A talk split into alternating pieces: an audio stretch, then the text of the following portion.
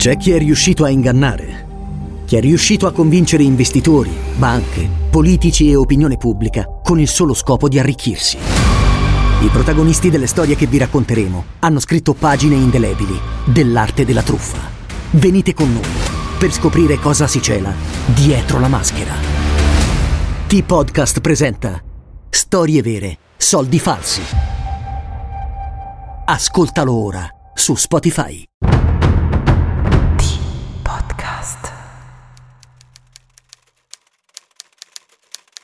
Quando si premedita freddamente un delitto, si premeditano freddamente anche i sistemi per celarlo. Arthur Conan Doyle.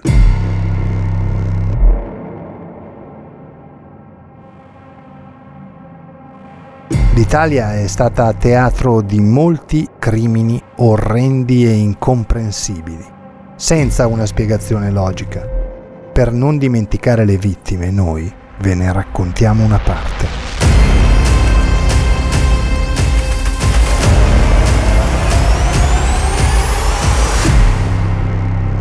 State ascoltando Spaghetti Thriller. I delitti feroci del bel paese.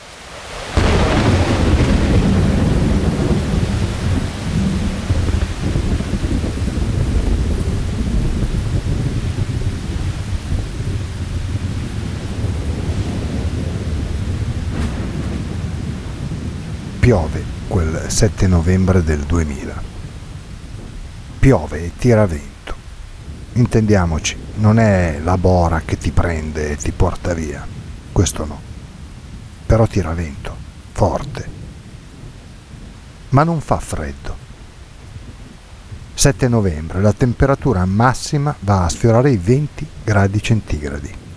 Insomma, più che una giornata autunnale, diciamo pure un tiepido dessert di un'estate che sembra continuare, un settembre inoltrato in una città così multietnica come poche altre non solo nel bel paese.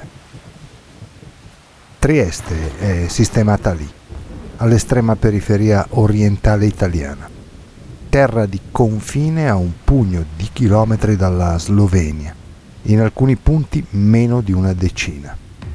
Capoluogo di una delle 5 regioni a statuto speciale che puntellano l'Italia da nord a sud, il Friuli Venezia Giulia, con i suoi 200.000 abitanti è la città più popolosa della regione e dal 2016 il porto italiano con maggior traffico di merci provenienti da est per la maggior parte, oltre a collocarsi tra i porti più importanti di tutto il bacino sud europeo.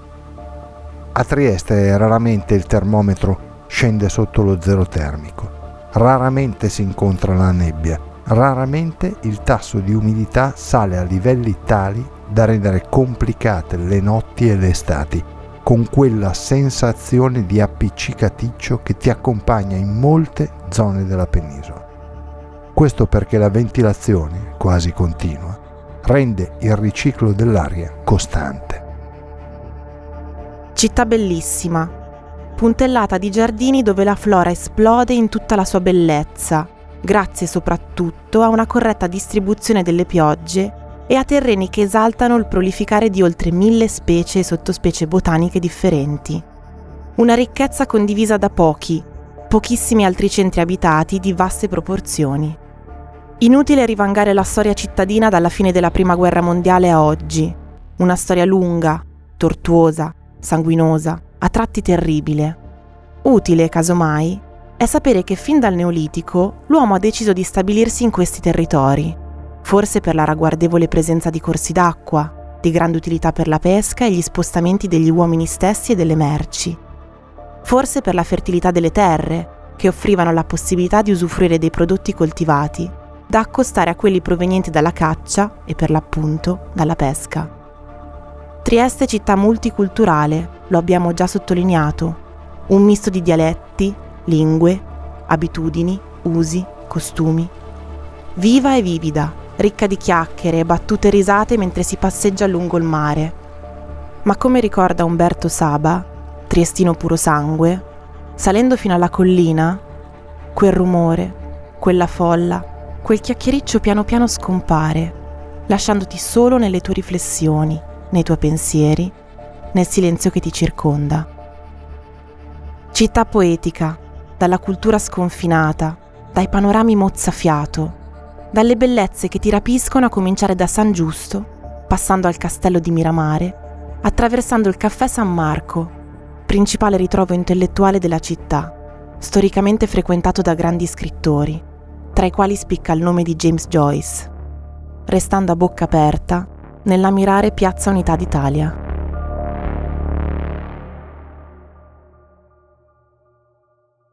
La gente a Trieste è aperta, vitale, ospitale, senza alcun genere di spocchia, senza alcuna preclusione, proprio perché abituata da sempre all'accoglienza. Trieste, terra di confine così tanto italiana, è la protagonista involontaria della storia che vogliamo raccontarvi oggi.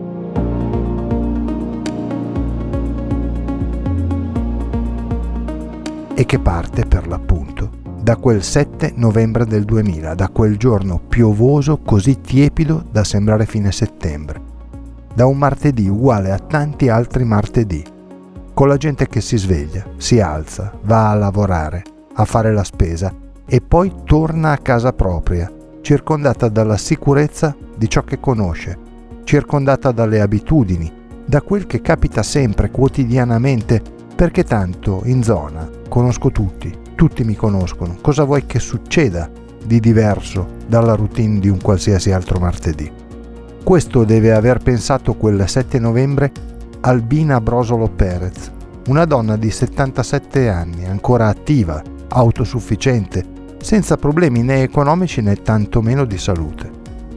Vive da sola Albina perché suo figlio, Nevio, è grande, ha una vita propria, una compagna, lavora e se n'è andato dalla casa genitoriale da tempo ormai. Però tutti i giorni, proprio tutti, chiama la mamma per scambiare quattro chiacchiere, per farla sentire un po' meno sola, per sapere come sta e se ha per caso bisogno di qualcosa, per restare con lei anche solo parlando perché, come diceva una pubblicità a metà degli anni 90, testimone d'eccezione Massimo Lopez, una telefonata allunga la vita. E così Nevio, quel 7 novembre, compie lo stesso gesto di sempre, quello di alzare la cornetta e comporre il numero di telefono di mamma Albina. Il segnale risulta libero, nessuno risponde. La prima volta l'uomo non si preoccupa, magari mamma non è ancora rientrata, magari è in bagno, magari sta guardando la televisione e non sente il telefono, magari è dalla vicina. Tanti magari. Tanti come quelli che ciascuno di noi si racconta quando qualcuno non risponde immediatamente alla nostra chiamata. Perché il primo pensiero non è la preoccupazione, è qualche piccolo contrattempo, nulla più. Poi Nevio richiama.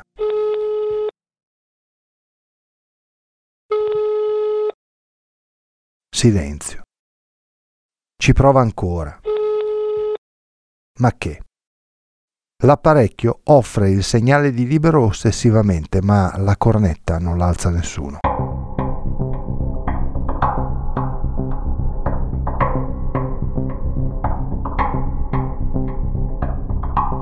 Così l'uomo decide di andare a vedere di persona cosa sta accadendo nell'appartamento di via Giosuè Carducci 28, in quel palazzo che fa angolo con via della Ginnastica. Un viavai di gente anima durante il giorno quell'incrocio. Un crocevia pieno di negozi, bar, ristoranti. E le macchine procedono a velocità ridotta per la maggior parte delle ore, visto il gran traffico che lo caratterizza. Nevio giunge davanti a casa della madre e nota subito qualcosa di strano, di particolare, soprattutto preoccupante. La porta d'ingresso è socchiusa. Ora, per quanto nel palazzo molti condomini si conoscano, per quanto quello non sia considerato un quartiere pericoloso, è quantomeno strano che mamma non abbia chiuso a chiave l'unica barriera tra lei e il mondo esterno. No, decisamente non quadra il contesto generale. Quella porta aperta non lo tranquillizza di certo. Una volta entrato, la situazione peggiora in maniera sensibile e tangibile. L'appartamento è completamente sottosopra, un disordine irreale, un caos inusuale. L'uomo percorre lentamente il soggiorno fino alla camera da letto. A terra, Nevio, scorge un corpo. Il corpo di sua madre, di Albina. E Albina non respira. È morta. Anzi, l'hanno ammazzata. Nevio ci mette un secondo a capirlo. Così chiama immediatamente la polizia e le indagini partono subito, ma da una base di buio totale. Perché nessuno si è accorto di niente, nessuno ha visto niente, nessuno ha sentito niente. In un appartamento di un palazzo con l'accesso su una via piena di gente, piena di macchine, piena di negozi, piena di bar e ristoranti. Ma niente su cui lavorare concretamente. Qualche impronta qua e là, troppo labile per poter essere associata a una persona in particolare. Del resto, le tecniche investigative moderne erano ancora agli albori e non sempre le prove raccolte portavano verso la direzione corretta.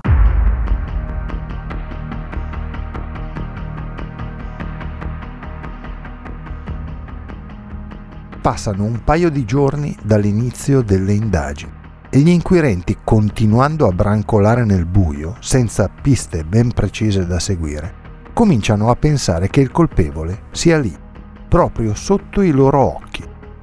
A uccidere Albina Brosolo Perez non può essere stato altri se non il figlio, Nevio. Così, trascorsi 3 giorni dall'omicidio, le forze dell'ordine irrompono nell'appartamento di Nevio, cercando qualcosa di non ben definito, forse i gioielli scomparsi da casa di Albina. Gioielli che ovviamente non vengono trovati, anche perché non ci sono. Ma Nevio e la sua compagna, Alida, vengono interrogati a lungo. Per chi indaga, loro due hanno ucciso Albina, non esistono piste che portino da altre parti.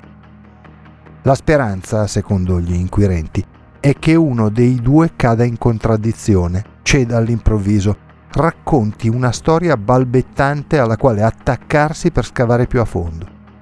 Non accade nulla di tutto questo. I due, con l'omicidio della signora Albina, non c'entrano proprio nulla, non sono stati loro. Il non aver trovato nulla nel vero senso del termine a danno di Nevio e Alida non scompone la procura. I due vengono iscritti nel registro degli indagati, dove non compare il nome di nessun altro. Devono passare ben 30 mesi, 2 anni e mezzo abbondanti, perché in procura inizia a farsi strada la possibilità concreta che Nevio Perez e Alida Regonat non c'entrino davvero niente con la morte della madre dell'uomo. All'inizio di settembre del 2003, i due vengono definitivamente esclusi dalle indagini e la procura rinuncia al processo, anche perché non esiste la benché minima prova che li ponga in qualche modo sulla scena del delitto. Nevio, una volta scagionato, decide di partire e lascia l'Italia definitivamente, costruendosi una nuova vita in Kenya. Nel frattempo, i faldoni dell'omicidio di Albina Brosolo Perez finiscono nell'archivio polveroso dei casi irrisolti. Non ci sono altri sospettati, non si trovano i preziosi scomparsi da casa Brosolo insieme a una piccola quantità di denaro, non vengono scoperte tracce di alcun genere nell'appartamento della vittima. Tutto sembra finire così. Sembra.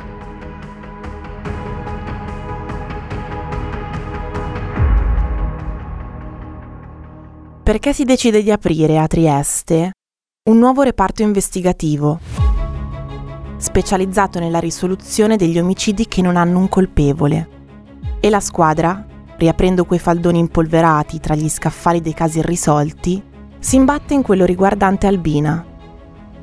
Così si viene a scoprire che la scientifica, all'epoca del delitto, aveva isolato alcune impronte digitali non decifrabili in quel particolare periodo storico, ben 12 anni prima, sia sulla porta d'ingresso che sul campanello e ancora all'interno dell'appartamento stesso. Nessuna di quelle impronte corrispondeva alle sue, pertanto qualcun altro doveva essere entrato nell'appartamento. Qualcun altro avrebbe potuto uccidere Albina, rubare i gioielli, i pochi soldi che la donna teneva in casa e andarsene indisturbato, coperto dai 1000 rumori della strada e dall'andirivieni del marciapiede sottostante. Con le nuove tecnologie si poteva sperare di ricavare qualcosa di nuovo, qualcosa che potesse aprire piste fino ad allora inesplorate, che potesse, se non altro, portare a una riapertura del caso, anche con la flebile possibilità di assicurare alla giustizia i colpevoli, quelli veri stavolta. Le impronte vengono passate alla polizia scientifica di Padova, che dopo averle analizzate attentamente, a un paio di quelle impronte ha saputo dare un nome e un cognome: Valentina Cinquepalmi, già nota alle forze dell'ordine per favoreggiamento e concorso in rapina. A questo punto gli inquirenti hanno pensato di tendere una trappola alla donna, anche perché, rianalizzando foto della scena e l'omicidio stesso di Albina, è apparso subito chiaro che Valentina non poteva aver fatto tutto da sola, sicché, grazie a uno stratagemma alla polizia, che nel frattempo aveva messo sotto controllo le utenze della presunta colpevole, intercetta la donna mentre parla col compagno del momento, dicendosi preoccupata per la riapertura del caso, che ormai pensava essere morto e sepolto. Per gli investigatori della squadra mobile di Trieste, queste parole equivalgono a una vera e propria confessione. La donna viene arrestata quasi subito e davanti al GIP non può fare altro che ammettere la sua colpevolezza.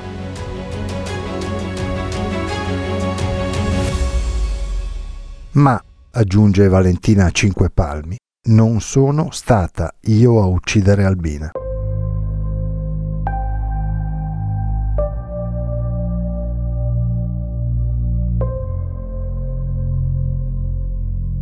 È stato il mio compagno di allora, Jonathan Ausili, nel 2000 militare ad Aviano.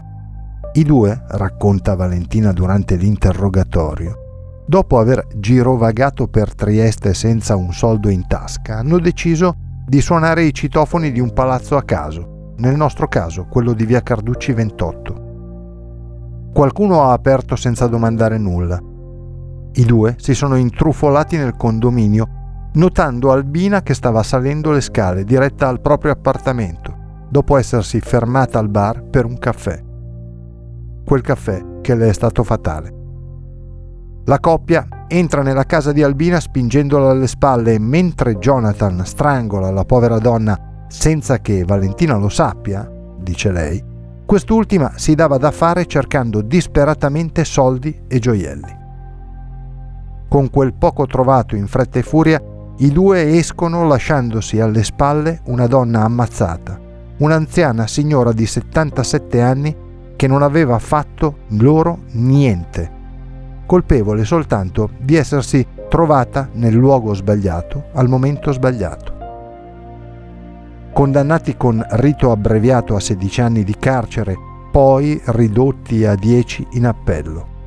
Questa la pena che i due stanno ancora scontando. Mentre Nevio Perez, figlio di Albina, muore in Kenya nel 2013. Una brutta storia dal finale doloroso. La giustizia ha fatto il proprio corso.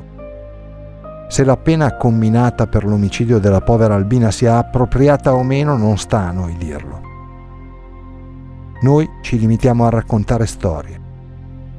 Al resto ci pensa la legge, con i suoi articoli e le sue regole.